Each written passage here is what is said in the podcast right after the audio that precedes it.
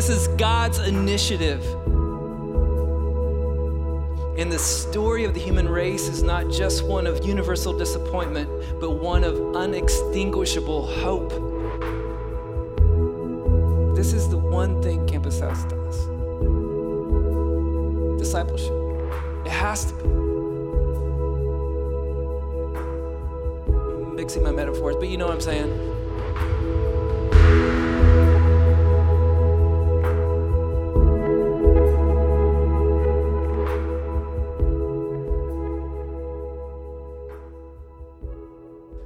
As we enter into um, this new semester and this new year, 2020, uh, I sent an email yesterday. I don't know if you're on our if you're on our email list, if you got that, if you opened it yet. But I talk about that there's a kind of a clean slate. You know, uh, start of the year is is uh, a chance to reflect, but also to to dream a bit and to make resolutions. And uh, Paul, in his letter to the Corinthians, said, I resolve to know nothing except Jesus and Him crucified. And any other resolution, and any other desire, and any other wish, and any other hope comes as a Jesus follower has to be shaped and formed around that one resolution to know Jesus. This last semester, we talked about um, reframing the house talked about the early church in the book of Acts and how it was an inclusive community that was devoted to worship and word and prayer and being on mission around the person of Jesus, his work and his kingdom. This semester, we want to uh, talk about uh, not just the rebuilding and reframing of the church, but how we are personally to entrust every single part of our lives to His Lordship and to align with His grace and with His truth. What your own walk with Jesus looks like within this community. John Ortberg said this God is not just interested in your quote unquote spiritual life. He intends to redeem all of your life. He doesn't want to just repair our brokenness, He wants to make us new. And the story of the human race is not just one of universal disappointment, but one of unextinguishable hope. This semester, we want to explore what the kingdom of God is like, the ramifications of the gospel, the tangible life of God in every part, infused in every part of our lives. To grow spiritually means to live increasingly as Jesus would in our unique place. So, the primary scripture that we're going to use this semester is the Sermon on the Mount. That is Matthew 5 through 7. And it's this amazing picture of the, the here and now reality of the kingdom of God that Ralph was talking about earlier. Today, I want to look at what Jesus was doing leading up to the Sermon on the Mount. Okay? So if you have a Bible, if you want to turn to Matthew 4, or just look at that piece of paper that I gave you. Okay? But not yet. Um, Matthew 3, Jesus gets baptized, and so it's what Ralph was talking about earlier. And at the baptism, um, he is baptized, Jesus is baptized by his cousin John the Baptist in order to, in his words, fulfill all righteousness, to complete the picture and give an example of this covenantal commitment to God and to his mission. So, this is the beginning of the kingdom coming. And then the Holy Spirit leads Jesus into the wilderness. And that would be a whole nother sermon. But that wilderness isn't just something that happens to us, but actually, sometimes it is a place that the Lord leads us into in order to speak. In this wilderness, Jesus is actually tempted by Satan and in three specific ways. He's tempted by e- hedonism, egoism, and materialism. He's tempted to sh- make a shortcut, to take a shortcut to fame and notoriety, to circumvent his whole mission and his whole purpose and his whole kingdom. With each temptation, Jesus countered with the truth of the scripture, and then the, and the devil left. The angels came and ministered, and that leads us to this passage for today Matthew chapter 4, verses 12 through 25. Tell you what, let me pray. And then I want to do this. I want to look at this in three sections and then give us a time and some space to reflect and to write a bit after each one. Okay? So even now, Jesus, as we prepare to hear your word, we pray that you would give us the gift of presence.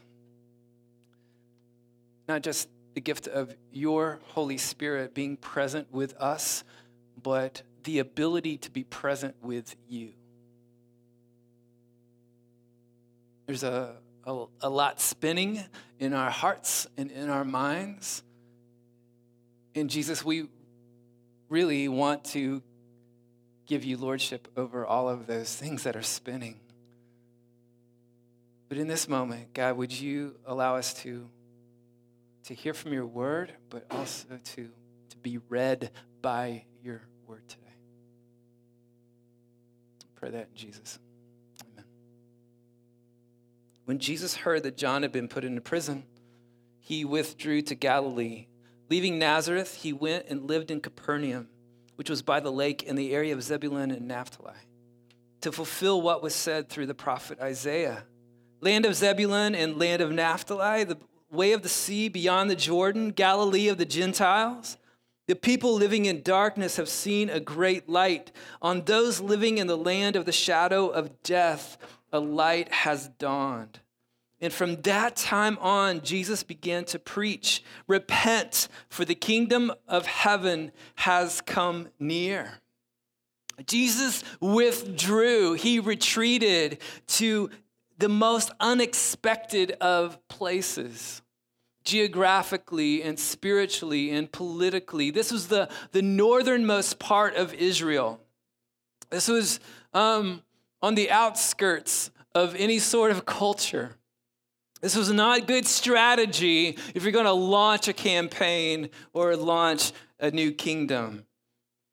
This is the melting pot of Galilee. This is bunch, this is where revolutions started. This was a mix of Gentiles and um, Jews that had kind of been left out of society on the margins. In the book of Acts, we talked about last semester, um, we just got to the point where the, the missionary journey start, right? And the church was first called Christians in Antioch. And Antioch was a strategic place. It was the center of culture, and it was a center, of, a political center, and it was a trade center. It, from there, the church just, just exploded. But Jesus starts his ministry in the exact opposite place, in the most unlikely of places. And he quotes Isaiah chapter 9. The people sitting in darkness have seen a great light, and those who sit their lives away in the region in shadow of death, on them light has dawned. The actual quote from Isaiah is people who walk in darkness. And Jesus changes the word walk to sit and if you look up in the Greek, sit actually means to dwell. Those who dwell, those who are stuck in darkness, have seen a great light. In Luke's gospel, at the beginning of Jesus' ministry, he walks into a synagogue in his hometown of Nazareth and he quotes another passage in Isaiah, Isaiah chapter 61. It says, The Spirit of the Lord is on me because he has anointed me to proclaim good news to the poor. He has sent me to proclaim freedom for the prisoners and recovery of sight for the blind, to set the oppressed free, to proclaim the year of the Lord's favor, his Jubilee. This is the kingdom breaking in. This is light meeting darkness with hurricane force. This is missionary Jesus. This is God's initiative. And from that time on, Matthew says, Jesus began to preach this repent, turn your lives around, for the kingdom of heaven has come near. Jesus proclaims the good news, telling people that this is reality. This is what actually is. Dallas Willard paraphrases it this way All preliminaries have been taken care of, and the rule of God is now accessible to everyone. So review your plans for living and base your life on this remarkably new opportunity. When, when Jesus came proclaiming the good news or the gospel, he's not trying to get people to pray a prayer so that they can get into heaven. He's saying that anyone can live differently because the kingdom has come now. It's not just forever, it is now. The heaven has broken in, not in its fullness, obviously but as a foretaste of the restoration of all things. This is a call to repentance, to turn and see, to turn from sin, to turn from distractions toward what is good and eternal and beautiful and gospel, to turn from preoccupations and turn toward God, to turn from a life that is focused on self into the ever expansive view of what God is up to. To encounter the love and grace of God. This is God's initiative, but it's also humans' participation. Jesus says, Turn around. And as the words leave his lips, so does the power to actually turn around. Everything is from Jesus and through Jesus and for Jesus, including repentance. So it's not you were walking this way, go clean yourselves up, and then turn around and come back so that we can get this kingdom thing started. Jesus says, No, the kingdom has already arrived. Turn around and look at it. It's good. I want you just not to not only to see it. Jesus says, I want you in on it. I want you in on it. The fact that he goes to the farthest reaches, to no man's land, to start this good news, I think is pretty significant that to talk about his heart for the lost. So Jesus begins his ministry with a call to repentance and a proclamation that the kingdom, the eternal rule and reign, the restoration and reframing of heaven and earth and humanity itself has come. Let's press pause. And I'd like for us to reflect on these two questions. Let's make it personal. What do I need to turn away from today? What do you need to turn away from? In order to turn toward life in Jesus? Where do you hope to see restoration? Where do you hope for the light of Christ to break through in your life and on this campus and in this world? And give us two or three minutes to reflect on that before we go on.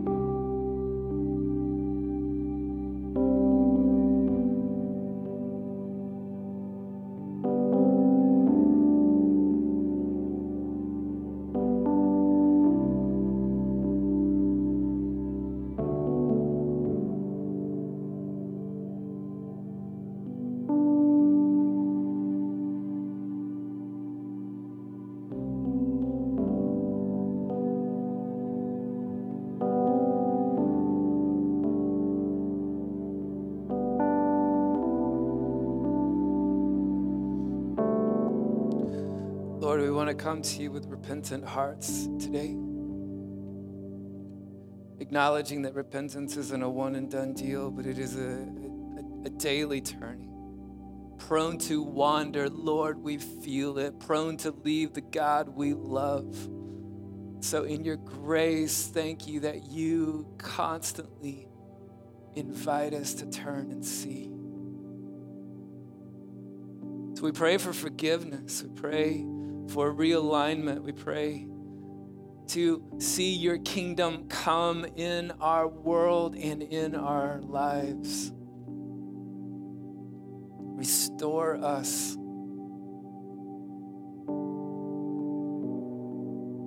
Restore the joy of our salvation As Jesus was walking beside the Sea of Galilee, he saw two brothers, Simon, called Peter, and his brother Andrew. They were casting a net into the lake, for they were fishermen. Come, follow me, Jesus said, and I will send you out to fish for people. At once they left their nets and followed him. Going on from there, he saw two other brothers, James, son of Zebedee, and his brother John. And they were in a boat with their father Zebedee, preparing their nets. And Jesus called them, and immediately they left the boat and their father and followed him. The call to repentance is then followed by this call to discipleship, to be an apprentice of Jesus, chosen to follow and to be conformed to the rabbi, to the master, to the Savior, to the Christ. It's a calling not only to personal salvation, but it is a call to minister to and with others. Jesus calls people to himself. He calls all of us to a life of following him. And he says, You will catch people. We all have this desire to do something purposeful with our lives, right? Well, that's why you're here at Purdue University. I want to I want to make a dent. I want to do something significant. Jesus said, "Here's something significant to be so radically altered by the grace of Jesus that you can't shut up about it. That's significant. They immediately left their nets to follow. There was a, a turning, a repentance, but also a leaving, which is all in commitment. Mike Breen wrote, time and time again in the Gospels, we see Jesus inviting his followers into an intimate relationship with him while also initiating a direct challenge to behaviors that he knew were either wrong or unhealthy. He drew his disciples closer. He loved them, but he also gave them the opportunity to accept the responsibilities of discipleship. Jesus said in Matthew 16, If anyone would come after me, he must deny himself and take up his cross and follow me. Whoever wants to save his life will lose it, but whoever loses his life for me, Jesus says, will find it. So it's receiving the invitation, it is obeying his word, and then it is entering into this rhythm of discipleship, becoming an apprentice, walking with and being formed Jesus, and then making other apprentices who walk with and are being formed with Jesus, who make apprentices who walk with and are being formed with Jesus. See, this just keeps going and going. I was asked this question recently what, what does Campus House, what all does Campus House do? And I was like, where do we start, right? Uh, spiritual formation, uh, worship, teaching, prayer, community groups, Gray House, intentional housing, Starry Night Festival, vision trips, Global Connect, outreach and evangelism, faith and work initiatives, justice initiatives, retreats, Jubilee Conference, counseling, local service projects, um, senior exit, freshman dinners, leadership teams, senior uh, development support, intentional housing, administration, book talks, theology, have as much fun as possible. well, what all does Campus House do? I changed the question on them. I said, this is the one thing Campus House does discipleship. It has to be. It's the thread that th- has to run through everything, through every ministry, through every event, through every trip, through every conversation. To make disciples who make disciples, equipping people in maturity in Christ so that we can pour into other people and then mobilize all y'all all over the planet, right? That's why we're here. So for us, discipleship means this, and, and get this, please. It is grasping with the implications of the gospel and the gift of God's good grace. And it is wrestling with faith and trust and what it means to what that means for our identity and our character and our calling. And it is communing with the God of the universe in intimate prayer, in worship, in scripture, and in spiritual disciplines. And it is learning to belong, to give and receive, to trust and love well in community. And it is exploring the kingdom possibilities for your gifts and your passions and your work in light of the gospel. And it is coming alongside others to love and serve and point them to Christ. And it is aligning with God's heart for the world and for the poor and for justice and for truth and grace. It is Christ formed in you. Living for Him in His glory. Do you want in on that? Oh, that would have been an awesome place where you guys go, yeah.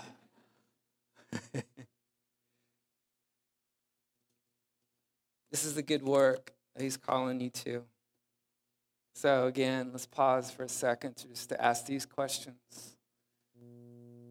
Jesus is calling you to come follow him. What are you leaving behind? What's your net and what will all in discipleship look like, not just five years down the road, but right now, in these next few weeks? Let's take some time with those questions.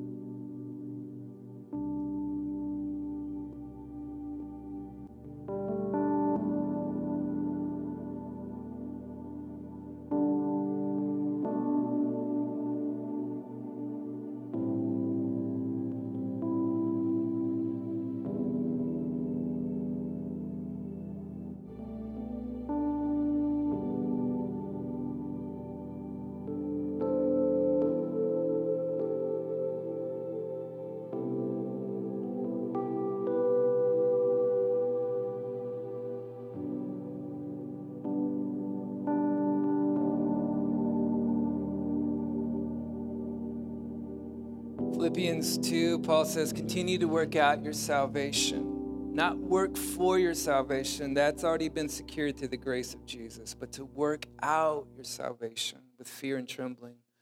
He says, It is God who works in you to will and to act, to have the motivation as well as to actually have the power and the strength to obey.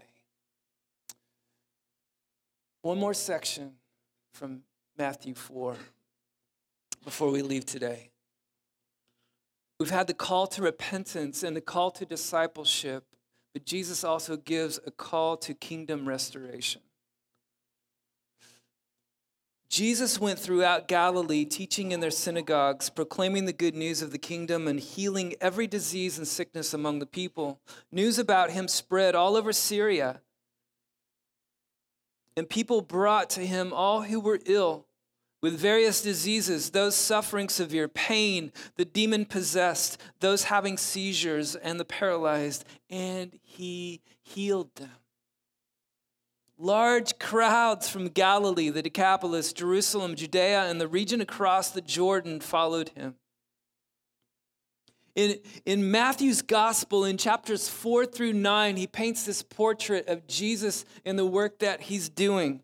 And in chapters five through seven, you get the Sermon on the Mount. And so that's Jesus um, as the Word. And then in chapters eight and nine, you get Jesus performing all sorts of miracles. He's healing people and he's calming storms and he's raising the dead. And you get Jesus as deed. The word and the deeds of Jesus. And the book, the book ends, the book ends of, of this whole portrait. I'm mixing my metaphors, but you know what I'm saying. The start and finish of this whole passage are Matthew 4:23 and 9:35, which both say the same thing. That Jesus went about preaching the good news, proclaiming, and healing every disease. The two were mixed together the proclamation and the demonstration of the gospel. So I want us to think about that in terms of our own work, of the calling of the church. Approximately one fifth of the Gospels are devoted to the healing ministry of Jesus. We understand the kingdom of God as present in, one writer said, in foretaste, not in totality. This is, a, this is an appetizer of what the big meal will be like when Jesus restores all things. So when Jesus heals, it's just giving a glimpse of the restoration of our bodies and our minds and our emotions and the healing of structures and healing of the, of the land and healing of hearts.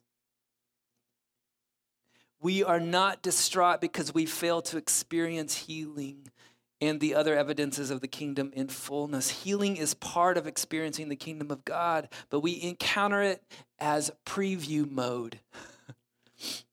All healing is a down payment of the complete redemption that will be the fullness of Jesus' return.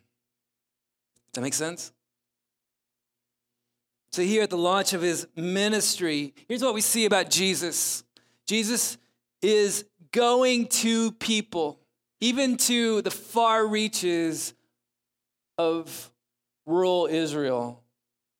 But people are also coming to him in droves from all over the map. He is going into the synagogues, but also out onto the streets. He's going into the, the houses of worship, but also the houses of sinners. He is the light of the nations, the macro, but he is also the healer of individual cells, the micro. He is calling small groups, the disciples, to himself, but he's also calling huge crowds made up of those who had been crowded out, the marginalized, and the outsiders. And those he had called, and those he had healed start forming this community of broken yet radically changed by the grace of Jesus and witnesses to his kingdom breaking through, not just in this big theological way, but in a personal, experiential way. And like Jesus, these apprentices would also be proclaimers of the gospel and conduits of healing and comfort and grace. So I'm going to give you just a couple of minutes before we go with these last two questions. And as you're looking at those, let me read these scriptures over you. Praise be to the God and Father of our Lord Jesus Christ, the Father of compassion, the God of all comfort, who comforts us in all our troubles, so that we can comfort those in any trouble with the comfort that we have received. And each of you should use whatever gift you've received to serve others as faithful stewards of God's grace in its various forms. In whatever you do, in word or deed, do it all in the name of the Lord Jesus, giving thanks to God the Father through him.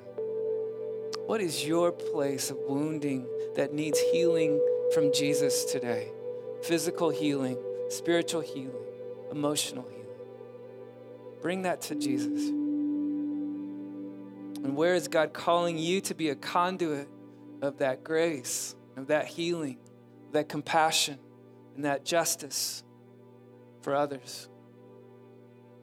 Places to serve, places to love.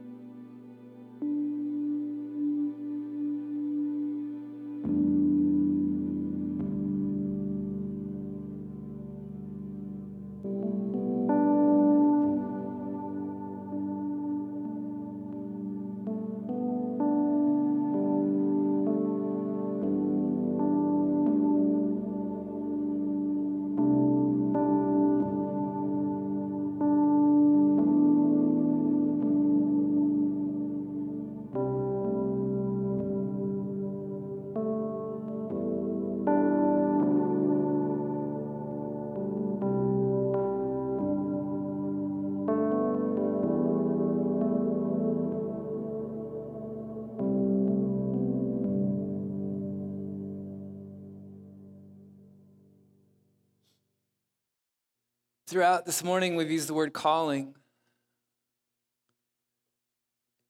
That's a, it's a churchy word.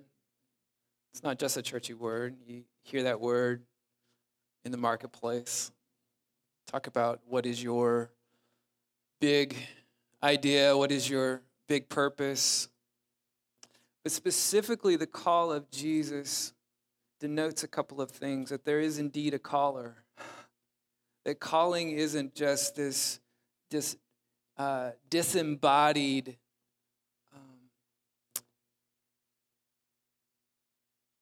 uh, what am I trying to say?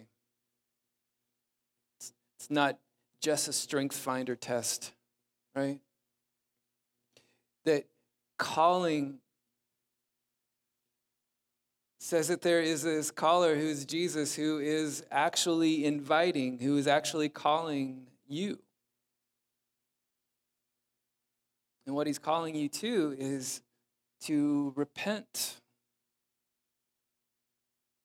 to turn around and see him in his fullness,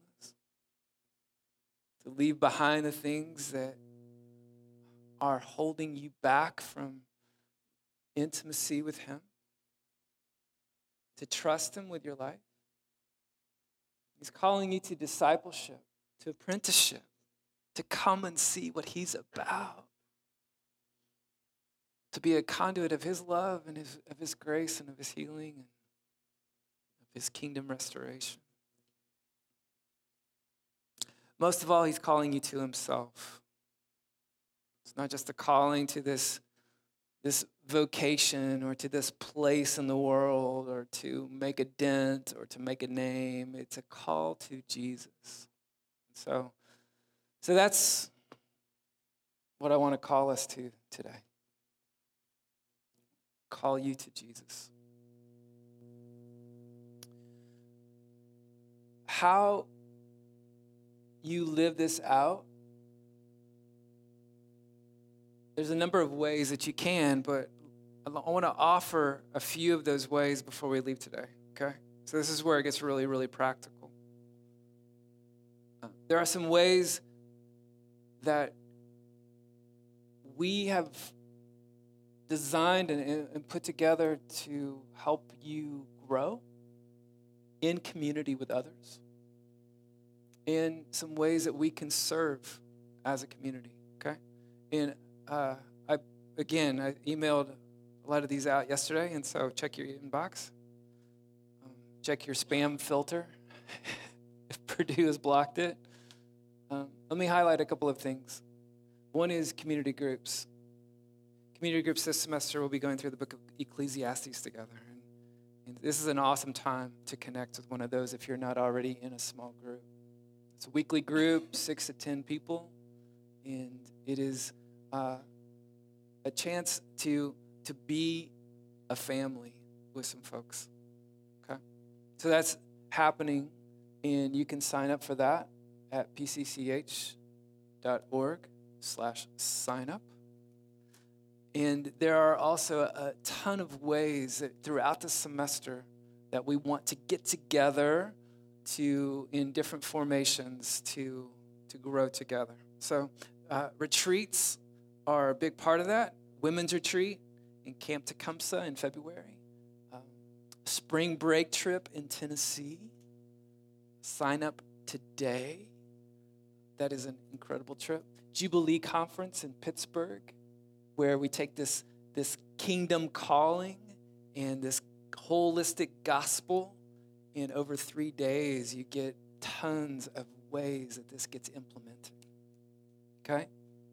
Um, ways to, uh, to grow include senior exit and our freshman dinners, and include um, being in the Word together and praying together, to come to Sunday night prayer services at 7:30 every Sunday night. We're going to have 40 days of prayer during Lent. God's going to move in and through that in powerful ways. Worship nights, tons of stuff, okay? And ways to grow, ways to, uh, to let the love of Jesus overflow in acts of mercy and service and, and justice.